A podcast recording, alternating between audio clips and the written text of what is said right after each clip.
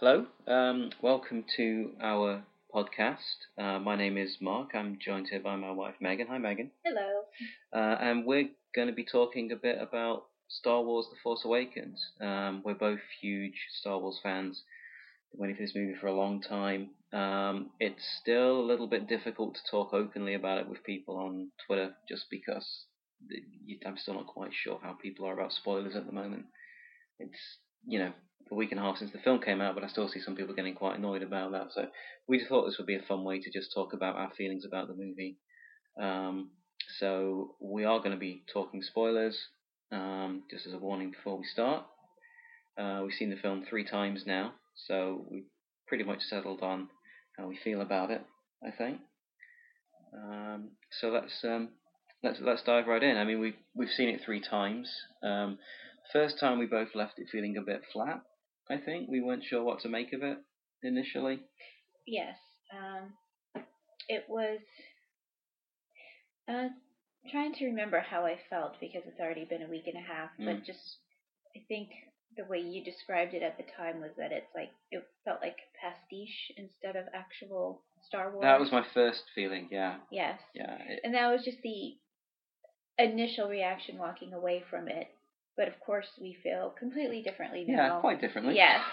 It now really, truly does feel like Star Wars. Yeah. I mean, and to be fair, we felt that by that evening because we saw it a second time the same day. Yes, And that is true. Yeah. even at that point, it was it there was um, a lot that we hadn't picked up or appreciated the first time around. I think because our expectations were us going a certain way, and so accepting it for what it was rather than what we thought it was going to be was the thing that we had to learn, I guess. The more that we've seen it. Right. Um, yeah, no, I, I greatly enjoyed it much more the second time. Not to say I didn't enjoy it the first time. It it just I had I felt differently leaving the theater the second time around um, than I did the first time, and I think it is because maybe my expectations were in a certain you know set in a certain way, and you know of course nobody can meet someone's expectations. I don't even know what my expectations were to be honest. I keep thinking that. I keep thinking, was it Why do I keep saying it didn't? I don't know if it met my expectations, but then I think I didn't really have any expectations going into it. I think I think mainly the main problem for me is that the first six Star Wars films were very much George Lucas films, and they he has a different directing style, of course, and they're his films. And so when somebody else comes along and takes over, and you know George Lucas isn't involved at all anymore, his his stamp isn't really there. Mm. So it feels differently just because of that. I think it was a pacing thing for me as well. It's it's much faster paced than the previous six films, and even like you know when Irvin Kershner would come in and do Empire Strikes Back, it still felt like it was the same style of film. And this at first felt Right. Quite different. Well, you know, and he had George Lucas hovering Mm. over his shoulder, I'm sure, or you know, at least was always looking at the dailies and saying, okay, this Yeah. is this is good, but maybe do I don't I don't you know like I even know I don't, but I'm just assuming he was still involved with the uh, with the Empire Strikes Back and Return of the Jedi, even though he hadn't directed them. And this felt like a transition into a more modern style of filmmaking, which took a bit of getting used to. But by the second time, that I, was I, fine. I honestly think that is probably the main thing for me. The first time I saw it was just getting used to the, you know, that it's a different pace, it's a different director, um, and you know, although to be fair, he J.J. Abrams really made it feel like a Star Wars movie, and I really loved seeing the screen wipes and yes. even the irises were there. right? Irises, yeah, Yeah. all the transitions, and he did adjust his directing style a bit. He did tone down the sort of fast-cutting, hyperactive Mhm. camera that we've seen in his previous films. Funny enough, a few days ago, his Star Trek film, his first Star Trek film, was on TV again, and just looking at the way that was directed, it's the camera's whipping around all over the place compared to what he did with Star Wars. He did keep it more still than he normally does, in keeping with that slightly more old-fashioned style. Star Wars is very old-fashioned Mhm. everything about it is old fashioned in a way. Um, and he, he sort of adjusted it and made it feel very much like his Star Wars film. And- Um, And I, I think I think because I knew what to expect when I went in the second time and I was able to, you know, accept that.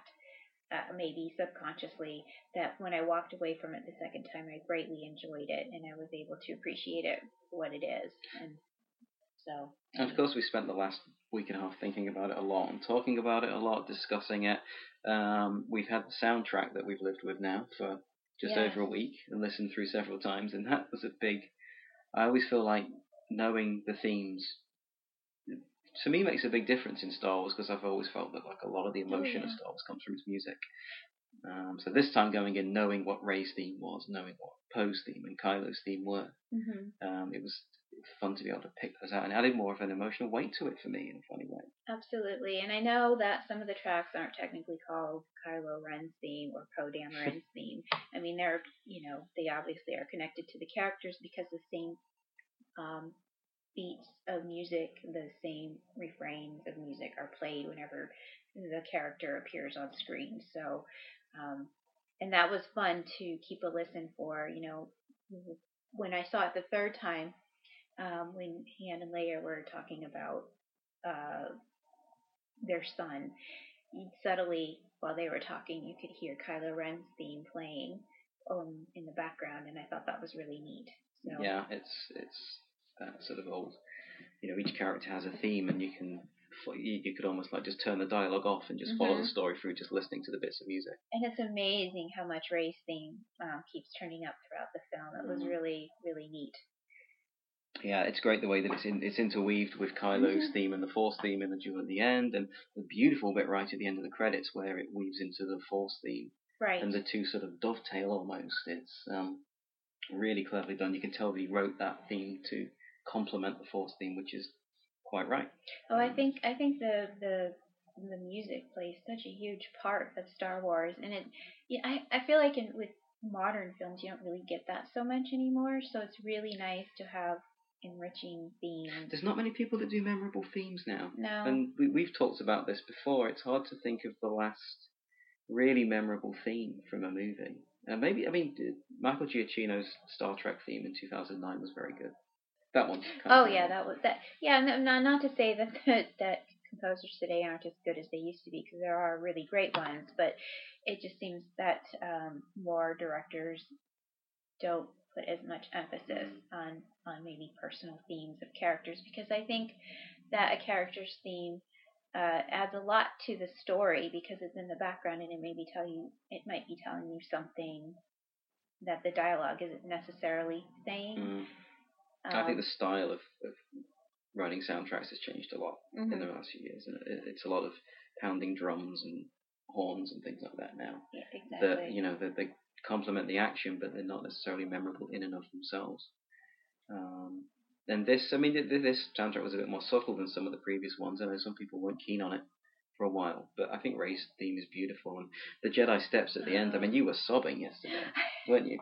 yes, I, you know, I, it resonated so much more with me because of um, knowing, you know, thanks to the the Star Wars books that have come out since the film, and you know, initially came out. You get more of the backstory, and just knowing that Rey, who's the next Jedi, is taking these Jedi steps up to Luke Skywalker, knowing where where this where the, Mm. those steps are leading, and hearing that music and where it's leading her, and she's embarking on this next big adventure in her life. It just really resonated with me when I saw it yesterday, and it it, really hit me emotionally, and I just mm-hmm. started to cry.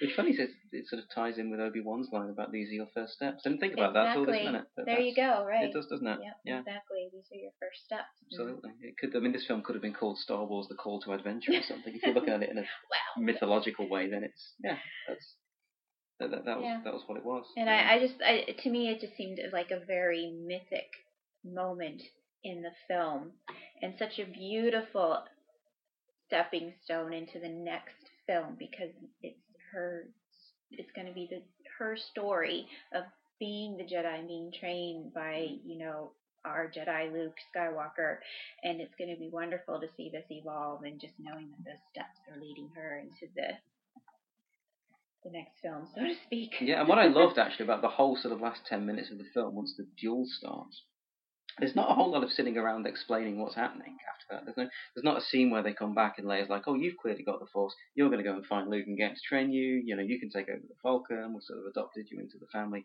It just tells that through the visuals and the music rather than sitting down and explaining it all, which I really like. Yeah, absolutely. That's why I think soundtracks are so so important to films, and it's just lovely to have a a film again where you really feel like the music is very much a part of the story and telling you something Mm. because the, there is no dialogue there, so you're getting it through the music, so always- to speak. I always kind of wish the Star Wars Blu-rays would have a music-only option. They've never done that, and I think if any film series needs that or Mhm. deserves that on the Blu-ray, Right. I think Star Wars is. It'd be so interesting to watch them as silent films. It would. Um, it would. I'd, I'd love to do that.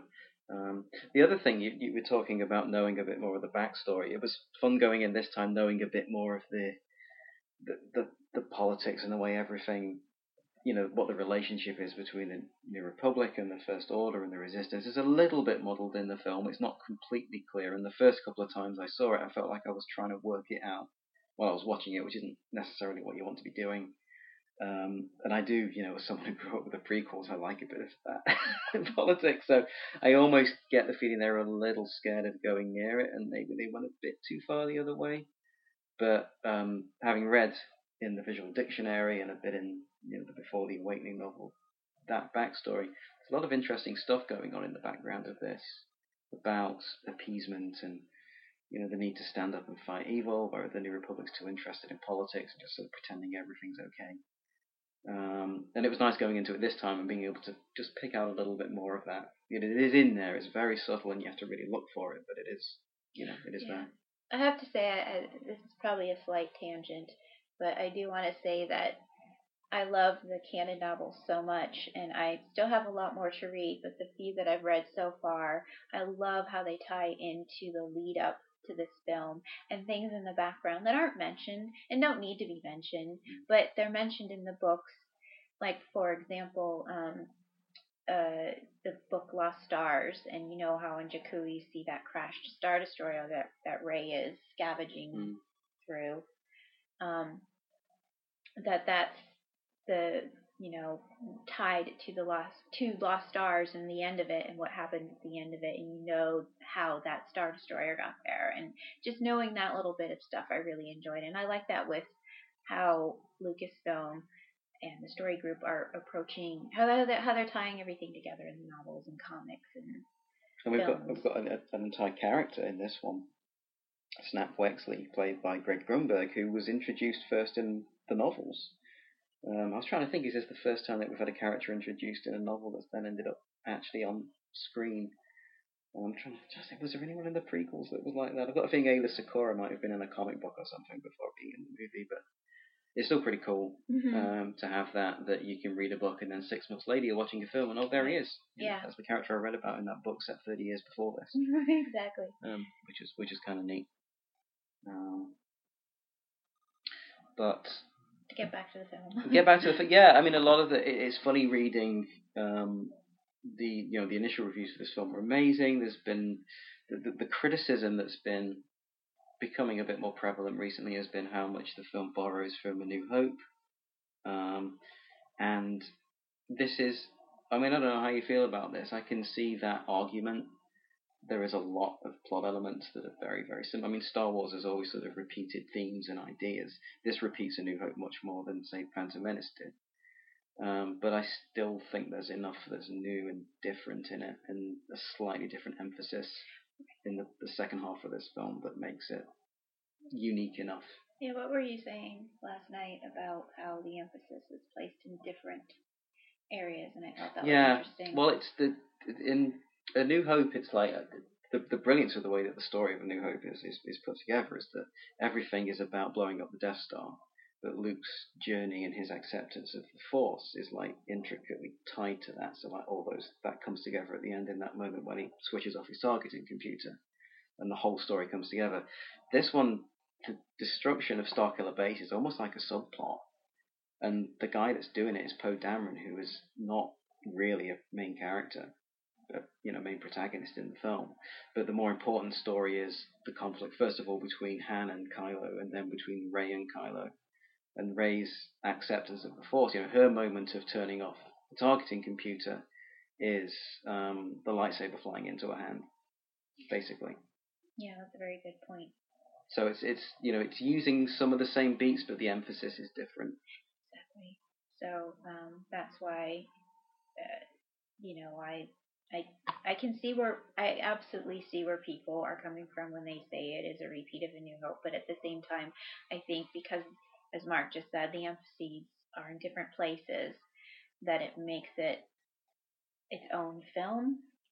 You hmm. know, where it doesn't just seem like a rehash of um, the first Star Wars film. And I think that there's enough that is unique and exciting about, in particular, Rey and Kylo Ren, mm-hmm.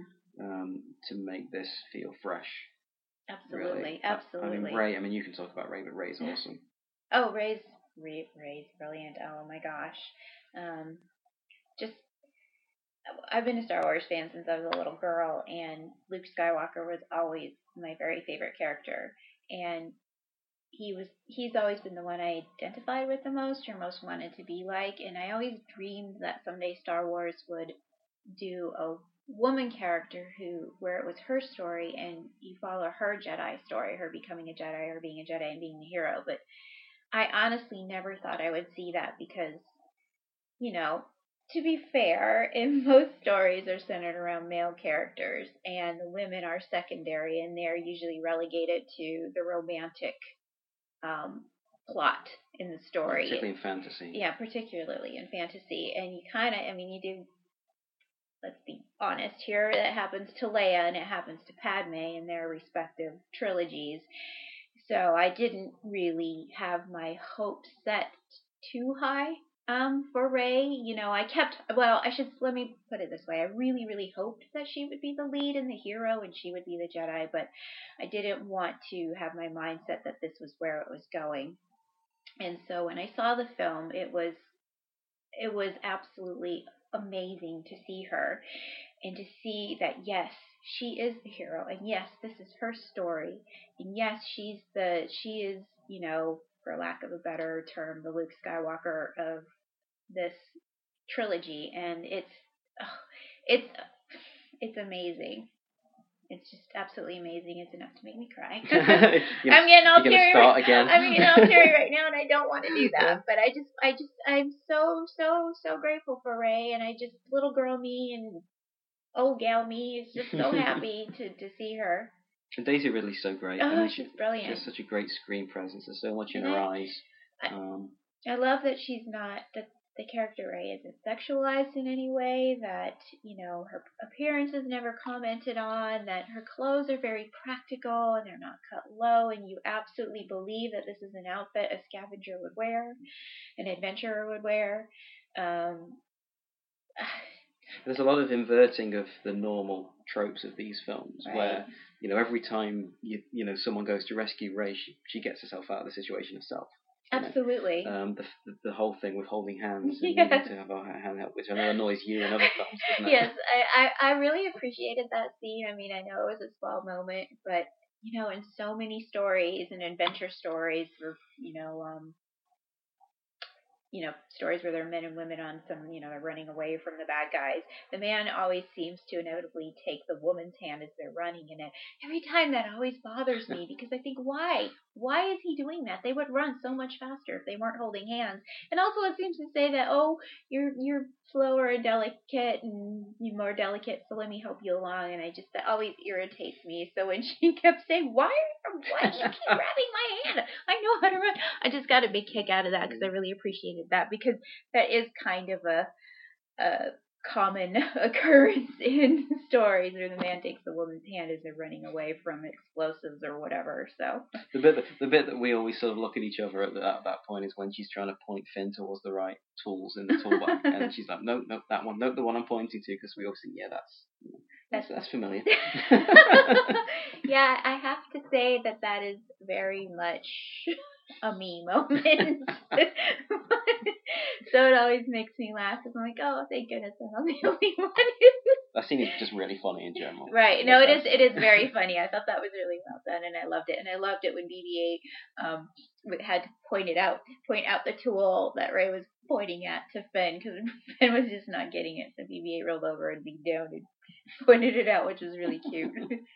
it, it, it's funny. A lot since the film came out, a lot of the talk about it has been speculating on Rey's parentage, mm-hmm. which I kind of think is a shame that that is dominating so much of the debate because I think that it is actually missing what's important about her character. Mm-hmm. But we can't really talk about her without talking about that. We still don't know who right. her parents were. Um, I think at this point it'd be kind of weird if she was Luke's daughter. She's clearly not Han and Leia's daughter, I don't think. Um, no, I don't know how that would be possible. But if she was Luke's daughter, I'm not necessarily sure what that would add to the story at this point. It, what What is funny for me personally is that before I saw this film, my heart was completely set on her being Luke's daughter. I wanted her to be a Skywalker so badly. I just I don't know. I just love the idea of a woman Skywalker, and I still, if it if that's how it turns out to be, that's fine. And I think oh, yeah. you know that alone is very cool. But now, after having seen the film, even after the first time I saw the film, I am I've done a total 180, and I really don't want her to be um, the daughter of anybody that we know of. I want her to be her own person. I want this power to come from within her and not because it was genetically passed on to her through some line, whether it be the Skywalker line or I've seen people speculate that she's a Kenobi. So, you know, that's accents are genetic apparently. So. yeah, I don't know. I mean, I guess so. no, but um, no, I just I think it is really really important that she's not a Skywalker, and also I think that um opens up the story more for it to go in different directions, mm. you know. And um, but yeah, that that's just how I feel about I it personally. Just, the, the, sense I got from it, I just like the idea that this um, this young woman has been almost chosen by the Force mm-hmm. to not only come and like save the galaxy, but sort of redeem the mistakes of that family. She doesn't have a family of her own. There's a lot of symbolism towards the end of hugging Leia, flying the Falcon, that implies that she's become almost an adopted daughter of that family, and um, that is just as valid as being um, a blood relative. Maybe part of her journey is to save the Skywalker legacy. Legacy. Yeah. Absolutely. It's, it's reached a point at this story where what is the legacy going to be? Is it going to be Kylo Ren, or is it going to be the wisdom that Luke can pass down? You know, right to someone else. Is it going to be Anakin or Vader? What's going to be the thing that's carries this family into the history books.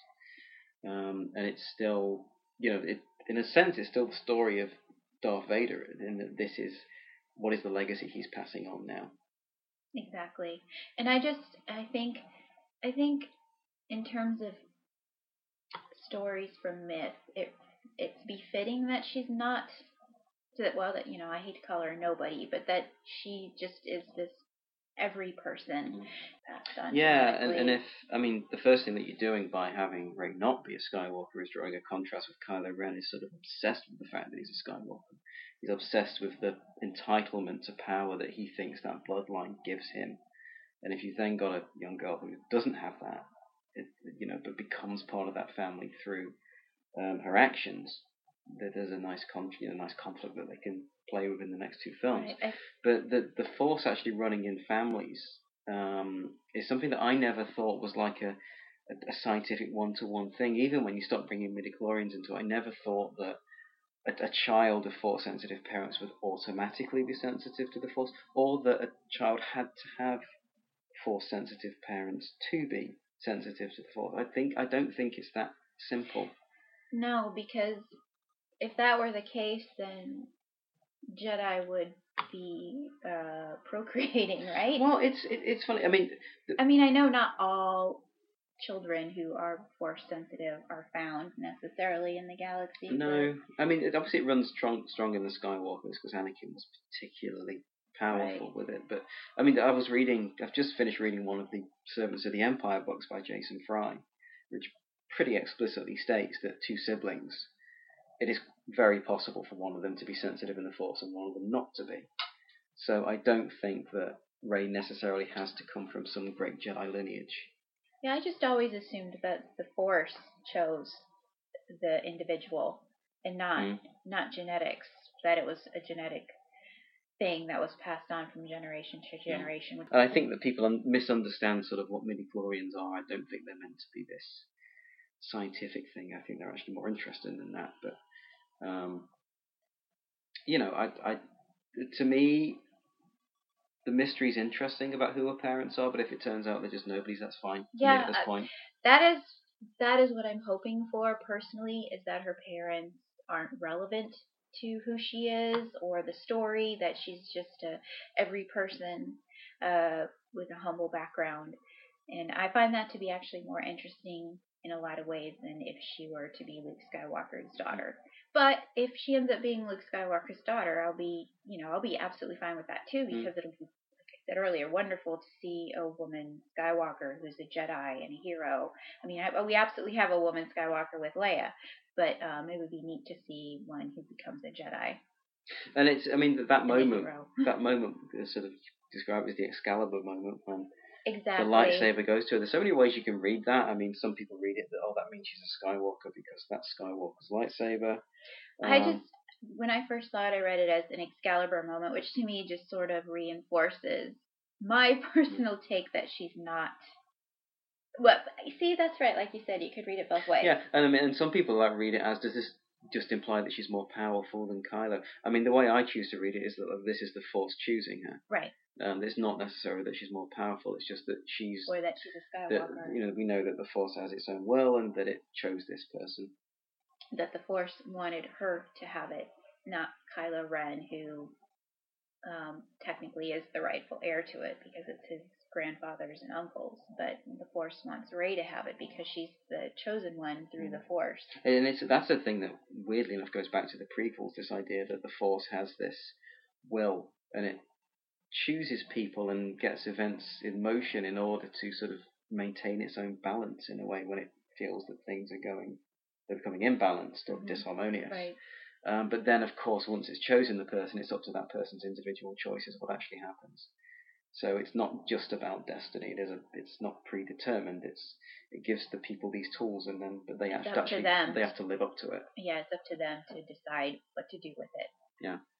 Yeah.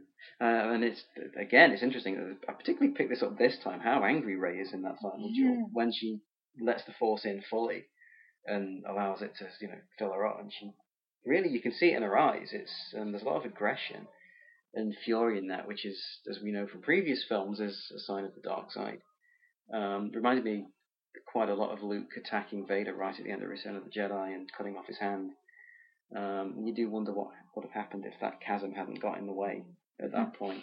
exactly, but you know, I also chose to see it that because she hasn't been properly trained yet and how to focus her, you know, how to push out the anger or focus on the light that she's just tapping into her emotions to, to fight Kylo Ren. Because She's very untrained at this point. She's, well, well, she's got no training. She's had no training. Yeah. She's just she's just using her her anger and emotions and frankly hatred, I'm sure, towards Kylo Ren to to be able to fight him. And all the heroes of the story, the, Star Wars story so far, Anakin and Luke, they both had to go through that, um, overcoming the power, their emotions, overcoming the temptation of the dark side. Anakin didn't do it, Luke did.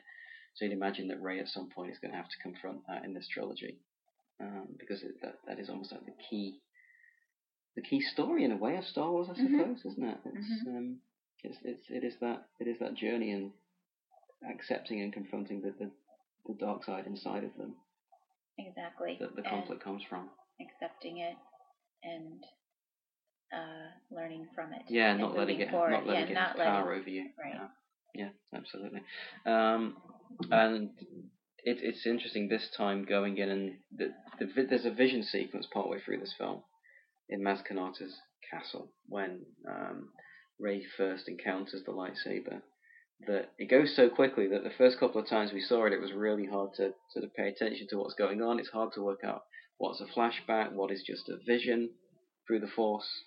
Um, but there's a lot of lot of interesting stuff in there, and the, the thing that I was sort of paying attention to this time was the revelation last week that Ewan McGregor recorded some dialogue as Obi Wan's ghost, basically, um, and that they combined his voice with Alec Guinness. So you have Alec Guinness, an old recording of Alec Guinness that's been edited to say Rey, and then Ewan McGregor comes in and says, "These are your first steps." And knowing that was him was really cool this Oh time. yes, I have to say this is again an example of knowing what to look out for and knowing the story behind the scene and you know that Ewan McGregor was a part of it and how they edited Alec, Alec Guinness to say Rey, It really made it that much more emotional for me, and I just it, it really love that scene so much, and and it's so much fun to try to pick out what's going on Mm. and what's being said and and uh, trying to figure it all out. What does this mean? I mean, And I love this scene. I mean, the Ewan McGregor thing. You know, Ewan McGregor was like, for someone who grew up really with the prequels, Ewan McGregor was like the hero of Star Wars for me Mhm. as, as Obi Wan because Obi Wan was kind of the hero of those films, um, and he was sort of, um, you know, like the ultimate Jedi, but also like really charming and funny and all the rest of it. So just hearing his voice in this was really, really great, and um, I'm so pleased that they did that. It, it was it was brilliant. It was brilliant, and it just makes that scene pop that much more, knowing that both both of our our Ben Kenobis are there. Yeah. And um, I mean, in terms of the flashback itself, it's it is hard, as I say, to, to, to work out what is a flashback and what is a vision. I mean, the the thing that stood out to me this time was when Rey sees the memory of herself, sort of you imagine with her parents flying away, um, leaving her behind on Jakku. Um, she's actually looking at herself, so she's not seeing it through her own eyes, but she's seeing it almost as a vision rather than as a memory which is interesting because that kind of implies, you know, they don't do these things by accident. It kind of implies that the other stuff is a vision rather than a memory. So she wasn't really there when Luke Skywalker was saying goodbye to R2D2. That's just something that she's seeing, hmm I think. And she wasn't really there when the Knights of Ren were doing whatever they were doing in the rain. Um, and, you know, killing all those people. Were they Jedi? Were they something else? Um, but one sort of thought I'd had in the last week there's been a lot of speculation was Rey actually at that Jedi Academy as a young girl? Has she lost her memory? Um, was she Luke's daughter and at the academy as a young girl and she lost her memory? But I was sort of thinking, wouldn't it be interesting if um, it is just the case that Kylo and the Knights of Ren are either massacring people at that academy or sort of going out looking for force sensitive children who may be a threat to them? And that Rey is someone that Kylo, in his compassion, what he sees as a weakness, which is a big, big part of his character, he let her escape. He just, you know, just paused for that one second, just hesitated for that one moment, and that allowed her to escape, which is why he's so interested when he finds out there's this girl who suddenly turned up. Yeah, I think Um, that's a very interesting theory. There's a lot that, you know, she's like a ghost from his past, reminding him of his compassion, that that is still a, a part of him, that he's working so hard to get rid of. And there's places they can go with that in the next two films, if that's what it is. Which also I think kind of makes a lovely inversion to Anakin Skywalker, where he, you know, for example, killed all those little children, and if Kylo Ren Mm. saved this one little girl, and his moment to him, his moment of weakness was, I saved this one person, and oh my gosh, now it's going to come back and bite me. I had a moment of weakness, whereas you know Anakin. It didn't, and and yeah, and his whole thing is like living up to Vader, isn't it? Kylo, his whole thing is trying to be, and actually trying to be better than Vader. Yeah. Actually trying not even to have that final sympathetic that Vader had. Um, I mean, we should talk about Kylo Mm-hmm. because he's so interesting, He is very interesting. and Adam Driver is so good. Oh, that's brilliant. Um, I mean, the, the the the question that's come out of it, it has been, he kills his father. Like the one thing that Luke never did when he was almost turning to the dark side. Um, the one thing that you know Vader never allowed to happen was his son being killed. Kylo's actually done it. He's actually killed a family member. So is he still redeemable? Has he gone beyond it? Apparently, the novelization implies that he hasn't. It implies that he's actually more conflicted than ever after he's done it. It's certainly there in his eyes. I think. Absolutely, it is. I, at least the way I read Adam Driver's performance, I still feel like he has light in him. I know that doesn't make any sense because he just killed his father, but I just still feel like he he didn't reach that dark, dark place he was hoping to reach. I don't know. I there's just something in his eyes that seems like you said that he still seems conflicted. Mm. Yeah, and, and it didn't solve what he was hoping it would solve.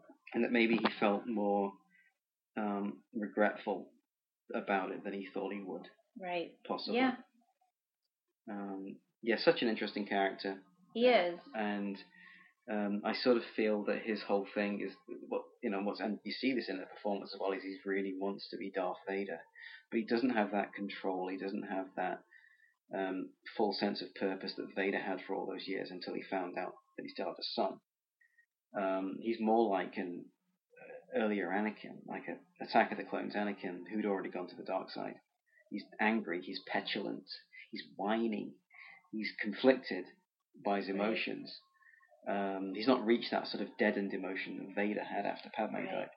And so it's um well, see, because Anakin thought he, you know, after, especially after Padme died, he just thought he lost everything, and so mm. it was really easy for him to fully go to the dark side. Oh yeah, the the one reason he turned, he, he and he thought he was responsible for it. Well, he was really. Yeah, but, he was. Um, he was told he was directly responsible for it, and that you know basically killed that the last bit of good in him for the next 20 years. And I think with Kylo Ren, it's kind of the opposite because he, he has this family, he has people who love him and care about him. And as we see in the film, he's so desperate to get that light out, but it seems to still be seducing him, as mm. he says early in the movie. And um, and I think, you know, I'm sure part of it is because he still has his family and, and I don't know. It's there in the back of his mind, and and Leia still believes in him. And still Leia believes. still believes in him, and so. And Anakin had nothing, uh, nothing, so it was easy to go to the dark side. All he had was Palpatine. All he had was Palpatine, yeah. and so he fully embraced it. Whereas I still can't quite believe that Kylo Ren has fully embraced the dark side. I don't know. Maybe I have too much hope for him. Well, just from a dramatic point of view, if, if he's completely irredeemable, it makes it kind, kind of boring. Boring, yeah, it does, that too, absolutely. It's, or, or very un Star Wars like in a way. It's you know, like a cut and paste. Yeah, if if like Rey's journey is just gonna be, oh, she has to become powerful, enough to kill Kylo Ren. Hmm, that seems like a missed opportunity, I suppose. I, I mean, so. they, if they're going to redeem him, they have to do it in a different way than Vader was redeemed. Right. They can't just repeat that exact same way of doing it. But be, I, I don't think that he's gone. Also, Star Wars. I mean, part of its, I think, appeal and joy is that it's very operatic, and so I think if there were layers to Kylo Ren and his story, you know, through the end of episode nine, if it was just a straightforward cut and paste where Rey has to kill him and, you know, end up, then it's not as overly emotional, I mm guess. I don't yeah. know. And they seem to be as interested as in telling the villain story as the hero story this time. exactly. Because and, I mean even look at the poster and how it's set up and and Kylo Ren and Rey are sort of like mirror yeah. images of each other, that yin and yang of each other. So I think that these films are just as much about the villain as they are about the hero. And uh, just as I noticed that there was an inversion with Anakin and Kylo Ren, whereas, you know, Anakin Skywalker is trying to repress the dark side in him, whereas Kylo is trying to repress the light side in him. Yeah. So that's an interesting inversion between yeah. the two villains of um, the respective trilogies.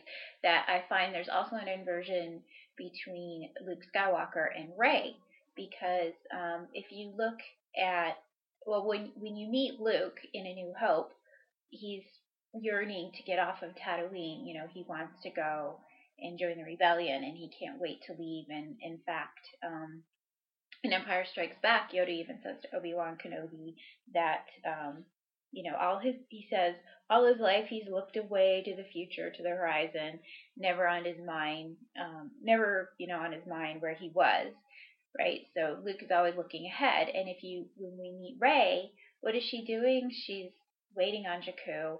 She's waiting for her family to return, and then as soon as she gets off Jakku, um, she can't wait to get back there because she's stuck in the past mm. because she's mm. waiting for her family. And um, even Maz says to her, and you know, I'm not quoting exactly here, but um, she says something to the effect of, you know, the belonging you seek does not lie behind you, it lies ahead.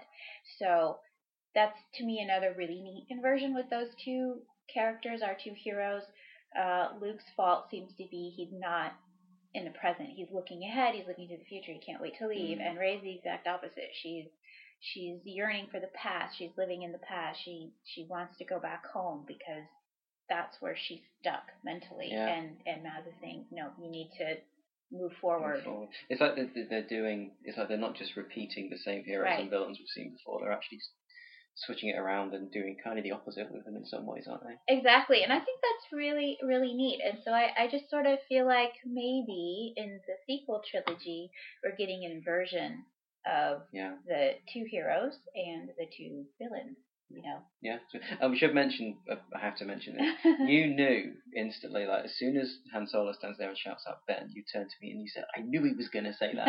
I did as as Han Solo was walking down the the um uh bridge, I guess, and as he was walking towards Kylo, I said.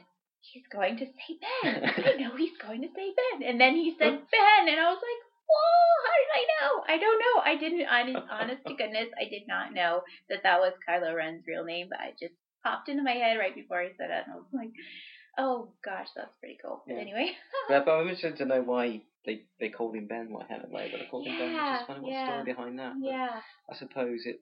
I suppose it establishes that Han is, was made a true believer in a way because he was always quite yeah, snotty about Ben in the first yeah, movie. Yeah, yeah. I suppose. Or named after Ben Quadinaros, which is my preferred theory. No, No? no. Okay, like pod racing.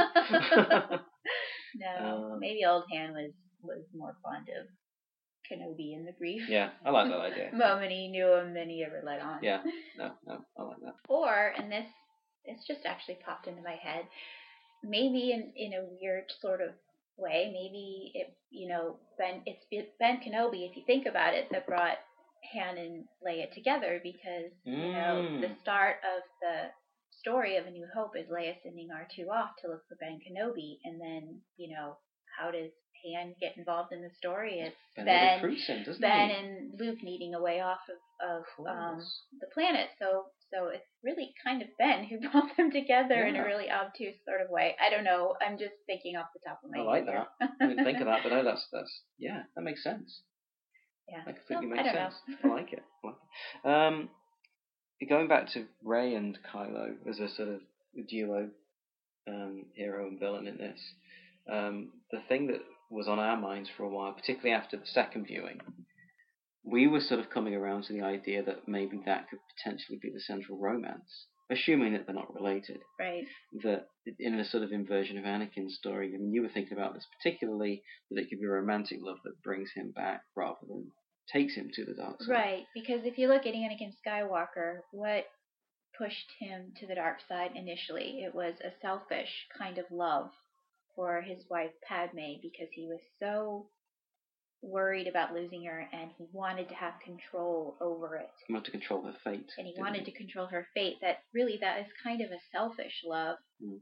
Um, he you know couldn't let go of that, and um, you know maybe with Kylo Ren, and I know this probably sounds a bit ridiculous, but maybe maybe it's a selfless love that brings him back to the light, mm, whether it's through Rey or through his mother, uncle, I don't know, but something. Yeah. Um, but it would be interesting to have that possibility of the hero and the Mm. villain, but at the same time, And and well, I think that what's interesting now is the fact that okay, they're not brother and sister. We can, I think we can pretty safely say that they're not brother and sister. Um, so one of the ways they could go on was the way that the old expanded universe went, where it's a brother and sister, and one the brother's on the dark side, and the sister has to bring him back.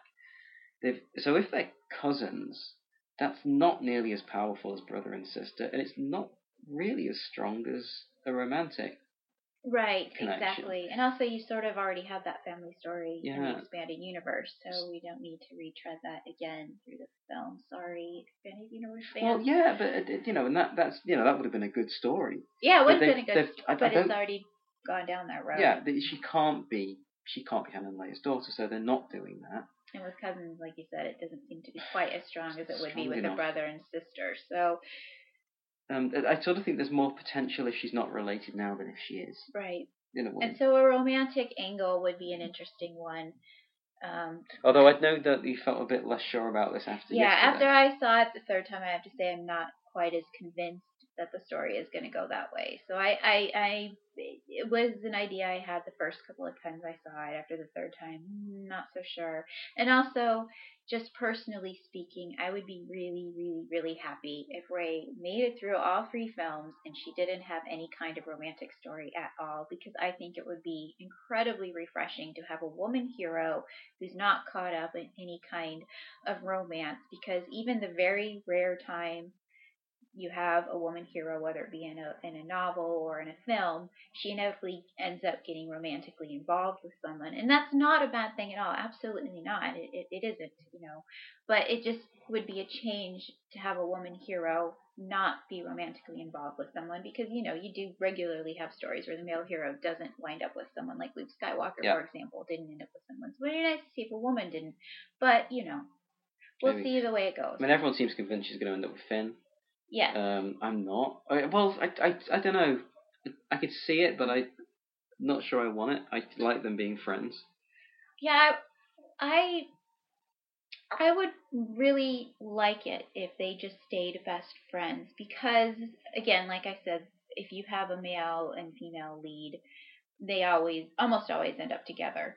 And it would be so wonderful and lovely and refreshing if the male and female lead in, in a story didn't end up together, but they stayed the best of friends because you don't have enough stories out there where men and women are great friends and that's it. Yeah. You know. Yeah. I mean, I mean, you know. I mean, Finn is great. I mean, I love John Boyega. Mhm. He's so. I mean, he's like the best person in interviews. Like you see any interview when the cast are being interviewed, he's so funny and witty, and he's so good at this film. He He's is. got such great comic timing, um, a, a lot of sort of screen presence. I think he's sort of the audience stand-in in a way. Yeah, I Um, didn't think of that, but I guess you're right. Yeah, he's our character that we identify with. yeah. Um, and I, and he's got an interesting story too, and I am really looking forward to learning more about him and his backstory. Um, I haven't read Before the Awakening yet, but I'm assuming you get some of that. You get a that. bit, yeah, yeah, yeah. It's it's it's very interesting, and he's um, you know, I like his his story of sort of having to find his his, his courage to fight Right, um, rather than just run away. right. Um, which seems a very very sort of Star Wars theme. A lot of people still seem to think he's going to have the Force or he's going to be trained as a Jedi at some point in the trilogy, and I, I didn't get that feeling at all. I mean, I think people are still in the mindset of the marketing, which had him with a lightsaber everywhere. So everyone was just assuming that Finn was going to be the Jedi, um, which was a great bit of misdir. Well, it was either misdirection or it was just thinking, well, people are only going to see this if they think the boy is the Jedi. I don't know. I don't want to be too cynical about that, but maybe. Um, I I'll give him the benefit of the doubt and say that's misdirection. I think. I think it is misdirection, and I kind of feel like the movie sort of pushed us further that way when when Finn says to Han Solo, um, "Oh, we can just use the Force," and Han says that's not how the Force works. Yeah. So I thought that was a bit of a, a jokey line about it, you know, sort of.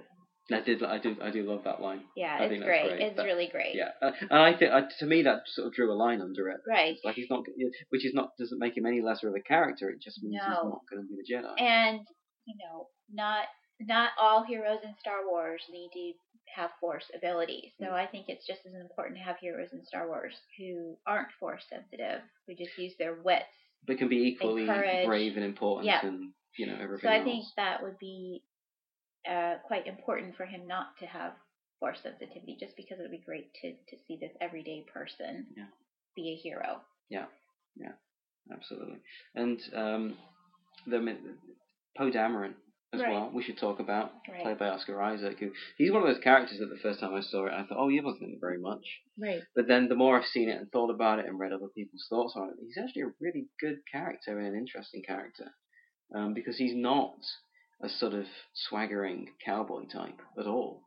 Um, but he's actually a, a very um, idealistic and principled um, and sort of compassionate hero. He's But he's it's but still very cool. He's the three C's. He's compassionate, confident. Well, he's two C's and not the third C. He's compassionate, confident, but not cocky, which I really like about him. Yeah, yeah, absolutely, I, I love him, and it, it- and for a small role, the fact that it's Oscar Isaac and he has such a such great charisma and all of that. Yeah. It makes him memorable anyway. I love his relationship with Finn, Yes. which you know I believe, hope there may be more to that than a bromance. That seems to be the thing that the internet has taken hold of. That that's my hope that And- the two two male let the you know because you always get two males and a female in a story and it would be Yeah. nice if it was the two males who ended up romantically were hand in involved and that the woman just goes off and saves the day.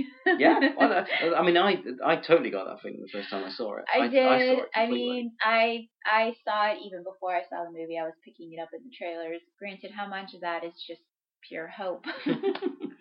I don't know, maybe a lot, but but I I think it would be pretty darn cool if if they did that. I love the person who described it. I can't remember who it was now, but someone in an article described it as like the camera sort of spins around in like a Regency romance, like a dance, like a ball scene.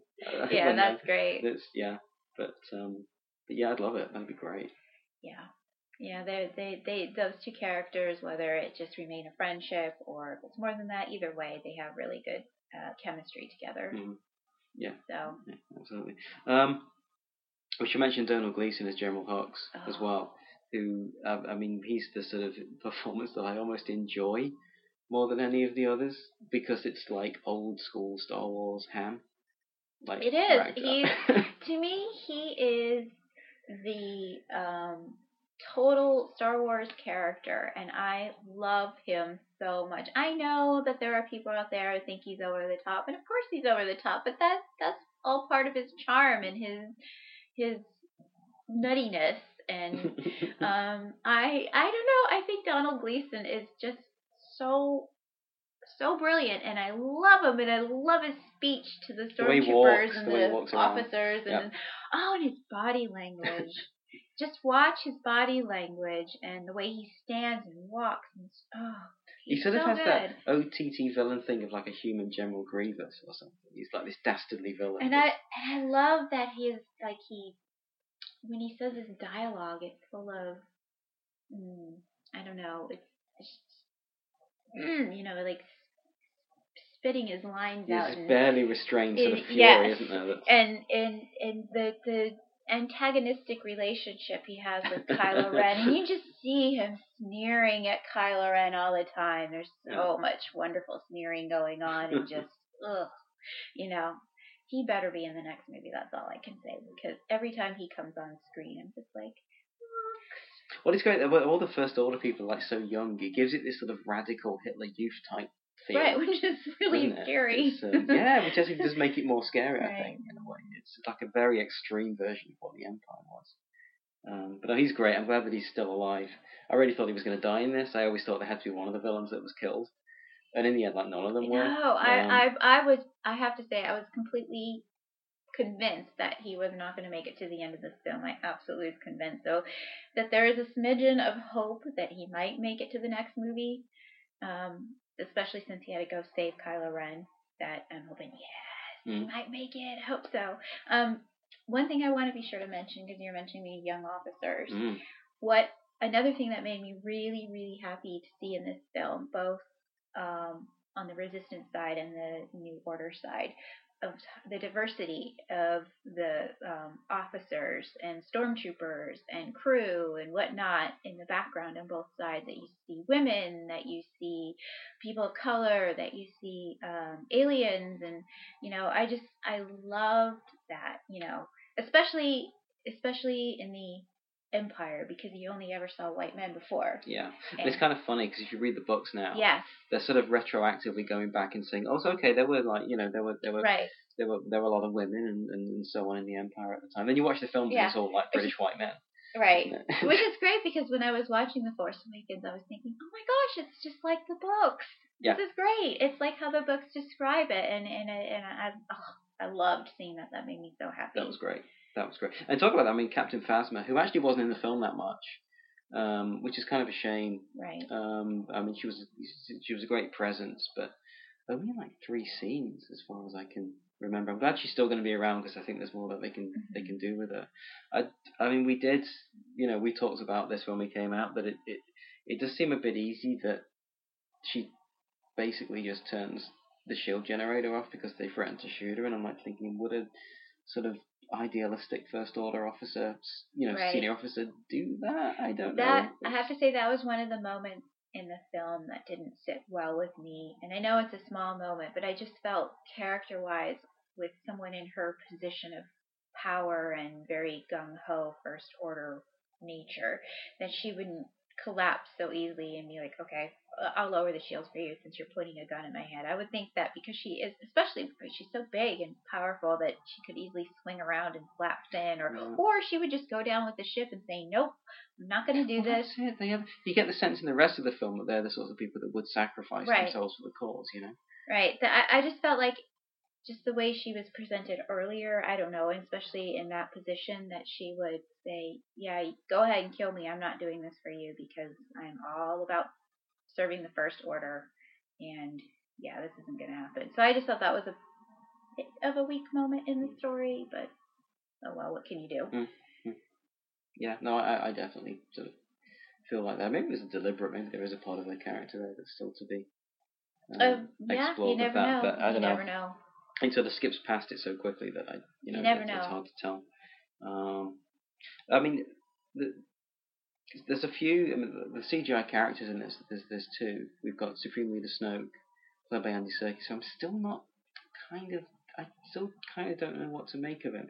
I mean, it's hard to judge what his character is going to be because let's face it, if you'd seen the original trilogy, you wouldn't judge Palpatine based on his hologram appearance in Empire Strikes Back. So I sort of don't want to be too, Right. you know, We read too don't much into it at this know point. anything. Um, but the visual look of him doesn't quite look like a Star Wars character. It's more like a Harry Potter character. Harry Potter villain. I've seen described as like more like a Marvel villain, Okay. which maybe um, I don't I always kept thinking Harry Potter for some reason when Yeah. I watched the watched it the first time. Um, I'm kind of hoping that that's just uh, an illusion that he actually looks completely different, but I don't know. I doubt it. I'm sure that's really who he is. Could be, could be. Jar Jar, couldn't it? no, it's gonna be Wicket. yeah, yeah, wicked. I like that. it's actually three PO's been pulling the strings all the way through. That's it. It's gonna be like the Wizard of Oz. Yeah, it could be. I mean, that's that'll be an interesting the curtain twist on. pulls aside and it's just this, Yeah, just C3PO pulling the strings. yeah.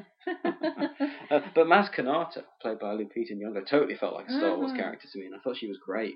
She was really funny, and Oh, I loved her. She, oh, she to me, re- yeah, like Mark just said, really felt like a Star Wars character to me, and I'm dying to know about her, and I'm really hoping there will be books written about Maz because Mm. she's she just was the small amount of time she was on screen, she just has so much presence and character, I mean, it, and I really liked her a lot. she's apparently been around for like a thousand years or something, so they could easily do oh yeah, like a comic book where she meets Yoda or something, which would be great.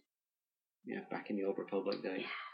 Um, we should talk about BB-8 as well because we've not mentioned him, her, it, Right. it. Yeah, they It's they, it, they always, it? I noticed in the film that he that BB-8 is always referred to as it. So BB-8 doesn't have a gender Yeah, apparently, but um, but which uh, is fine. BB-8 is so great. I love BB-8. Oh, I love BB-8 too. I so much per again to just continue the line of astromech droids has tons of personality bursting at the seams, and you know my big weakness are, are astromech droids. So BB-8 joins my lovely little family of beloved astromech droids, and yeah. The, the little moment with the welding torch with a thumbs up with Ben, I love that. Oh, that's that was really. And the excitement of being reunited with Pearl as well. That was Oh. the yeah. I have several moments throughout the film that just make my heart burst, and that is definitely one of them. When when Poe and BB-8 are reunited, and B- and Poe is so excited, he's like, "Buddy!" And BB-8 nearly knocks Finn Yes. over. It, Oh, I I just think that is such a great moment in the story, and and I, I you know I think it's a very Star Wars moment actually, you know, between this man and his droid and the relationship they have and the love and you know kinship and and I liked seeing that a human was really happy to see a droid Mm. because I know if it were me, it, yeah, well we won't go there, but anyways, just they they You love your astromech. I love my astromech. Chopper as well. Oh, yeah. Chopper. Get me Chopper, and I loved a bit. And R2, who it was like the most heartbreaking thing in the film, was It the fact that. R2 had shut himself down. Oh yeah, that was that was Um, very sad actually. As a as a massive R two D two fan, it just broke my heart. Because it, it it feels like R2 is always such a central part of Star Wars, and almost like the whole saga's from his point of view in a weird way, because hmm he's like the one constant character throughout all the previous six films. So to have him there just under a sheet, Hmm. um, it's really sad. but I was so sort of glad that he went at the end to find Luke with Rey. I was so glad that it was him because that's exactly right. It should be him. Oh my gosh, that that was another thing that uh, made the the waterworks go with with having Rey look back and seeing Chewbacca and and dear R two D two down there and R two being, you know, Hmm. happy, you know, and oh I can't wait to see Luke and R two D two together Luke- again. I mean, Luke, that to, to end the film like that was, Mm. was incredible. it was oh that was I loved that and I don't care that he was only in it for what a minute tops I don't know Didn't have any dialogue. and it didn't have any dialogue, but his eyes and his facial expressions just Yeah. spoke volumes, and I I loved it, and I love that's how it ended. yeah, always so a good. very underrated actor, I think, Mark Yeah. Hamill, for his performance in four, five, and six because he's so good all the way through, all three of them. Um, yeah, it's a very, very strong moment. You can tell that they're setting it up for him to have a much, much bigger role Mm-hmm. um, in in the next film. Oh my gosh, I could play that end scene over and over again. Yeah, And it's it's quite a and just thinking about what a bold move it is to make this the Han Solo film and then kill him. Um, I mean, whether there was any sense coming into it that Harrison Ford said, "Okay, I'll do it if you kill him," because he, as everyone knows, wanted Han to die in Return of the Jedi and felt that that should happen. Um, but it's like the one thing that you know, I, I I didn't read the expanded universe, but it's like the one big thing they never did was go in and kill one of the big three main characters. And so, you know, they've done this in the first film, so bold move, but Very bold move, um, but it works. yeah, completely. It, it makes it, as we said, so much more of a kind of soap opera It does. That you have this family relationship quite continuing. operatic, quite Greek. Tra- it's like a Greek tragedy. Yeah, and it has this, you know, it does feel like the continuation of the Skywalker saga because of that moment on the bridge there, uh, I completely. know it's so beautiful when you think about it in terms of the Skywalker saga. And Harrison Ford and Adam Driver are just amazing in that scene. Oh, Um, and how Han reaches out and touches his face yeah, right before he after falls. Yeah, Kylo stabs him. yeah. Oh my Um, word! It's hard, and I feel so horrible for Leia as well. I mean, God, she didn't deserve all Right. this, did she? It's And again, like with Alderaan, she didn't really have time to mourn. She had to keep plugging away and moving Mhm. forward yeah, because you know life doesn't stop. because that's what she does. Yeah, because that's what she does. Yeah, yeah, So absolutely. sad. Yeah, it was great seeing them, them on screen again and hearing the music and Oh, Han Solo geez. and Princess Leia theme, and Mm, yeah, it's my um. I sort of never expected to see this. It's weird. It's almost weird that we've actually watched it. In a way. It is. Um, It is, and um, it does. You know, it's absolutely a part of the Star Wars family now. Yeah. Especially after the third viewing, it's like, yes, this is Star Wars. That's what I feel now. I feel like I've, I've, I've kind of like accepted it as part Yes. of the saga, um, in a way that it took me a while at first to do. Um, but yeah, completely, Yeah. absolutely, completely. Um, before we finish, we should very, very quickly mention Daniel Craig in his cameo. Yes, we're As a both stormtrooper. we're both big James Bond fans, Yeah, so we have and to mention He him. is the stormtrooper that Rey performs the mind trick on. And at first we were watching it because this is the first time we went in knowing that.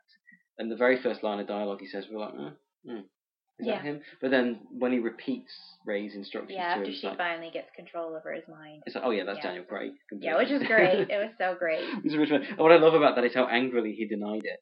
Like in interviews, he really, really got, you know, why would I do that and all this oh, stuff. Daniel Craig is such a stinker. He is, he's great. He's great. He is great. I love him to bits. It's- it's I love his grumpy, grumpy, grumpy self. I think you said that as years go by, he's going to be like the Harrison. Ford. Yeah, I said he's gonna be the British Harrison Ford Yeah. because he's such a grumpy pants. yeah, I love him. He's he's he's, so good. Um, but yeah, before we wrap up, um, episode eight.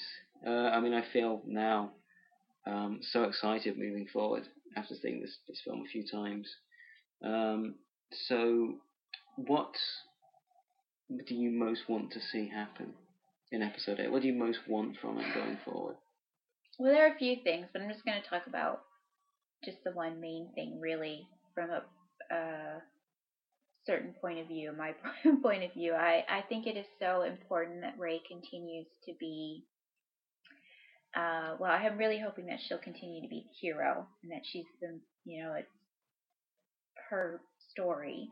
and that she not be sexualized in any way. Um, that she's just very much like the person we see and, and, and how she was presented in, in The Force Awakens. That's what I hope continues on into episode 8. Just the way that she was portrayed throughout that film in terms of being a woman character. And that's what I really, really hope gets moved on to episode 8 and that she's not, you know, an object, in other words, yeah. in some capacity. I agree 100% with that.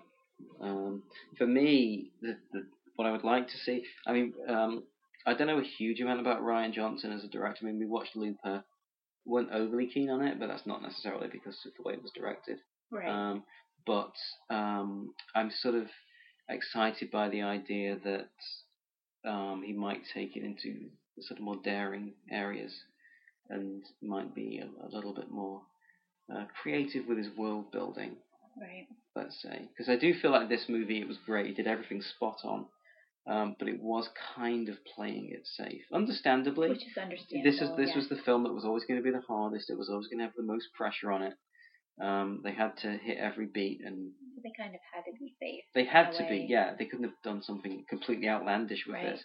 But now that it's been re-established again, I'd like to see it go in a new direction. I'd like to see some more uh, sort of different planets, more creative, inventive planets from a visual point of view. More poli- just a little bit more Yeah, polished. maybe political. that, but- but not what- a lot, but just But more than anything else, just a little bit more world building, I guess. Yeah. Um, and I, I would like to see some more interesting planets than just desert, snow, forest. You know, you know. I don't think they can just go back and repeat those again because they've sort of hit all those Earth-like environments. I'd like to see a really outlandish alien planet. I think is what I want to see. yeah, something a bit, something a bit unique, a bit different. Um, Mhm. But um, yeah, other than that, I'm just really excited by it. Oh yes, can't wait, can't wait. Oh my gosh, you just walk out of episode seven, and you're like, okay, when is episode eight coming out? Yeah, yeah. I want to see. You Got to get that countdown calendar started. I'm sure we're going to see it at least once more before it before it leaves theaters. Oh, Um, absolutely, yes, so- yeah. You were already chomping at the bit to go see it for a fourth time. Yeah. yeah, I've not seen a film this many times for a long time. Probably since No, Revenge of the Sith, I was just gonna say the last time I saw a film this many times was Revenge of the Sith. Yeah. So um, so yeah, um, so what we will do, we will, we might well be back in a year's time talking about Rogue One, which is our next movie. We might Right. be we might be back before then if there's something Yeah. else Star Wars that we, we want to talk about. Exactly. I we don't know if this will be a regular thing that we do or if it'll be once in a while. Yeah, So We'll see how it'd It'd be fun if it was regular, but I don't know how possible that is. We'll see. So, anyways, I hope you enjoyed it. Thank you so much for listening. Thank you very much. Yep. Goodbye. Bye. Bye. Oh wait, should we say where we are on Twitter? Oh, we should. Yes, you're right. Sorry. Yes. Um, I am at Qui Gon Smith. Yep, and you can find me on Twitter at Fair Megwyn, and that's F A I R M E M E G W I N. And yeah, that's that's that. Yeah. Yeah. We'll see you guys later.